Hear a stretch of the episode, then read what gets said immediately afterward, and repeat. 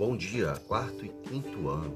Vamos a traba trabalhar na, no, no, nosso bloco de atividades. É, a terceira página, onde tem atividade de matemática, grandezas e medidas.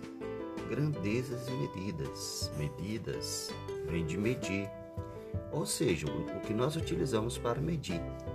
Medir o tempo, medir é, comida, ok? E também vamos utilizar o nosso sistema monetário brasileiro. Algumas medidas que nós utilizamos, a mais conhecida para medir massa é o quilo.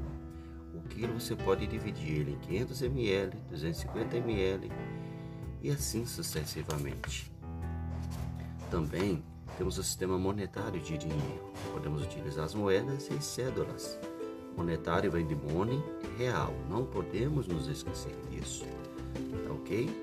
Daí podemos treinar, comprar e vender com as nossas notinhas. É isso que nós vamos fazer na nossa atividade de hoje. Uma boa atividade e bom desempenho. Tchau, tchau.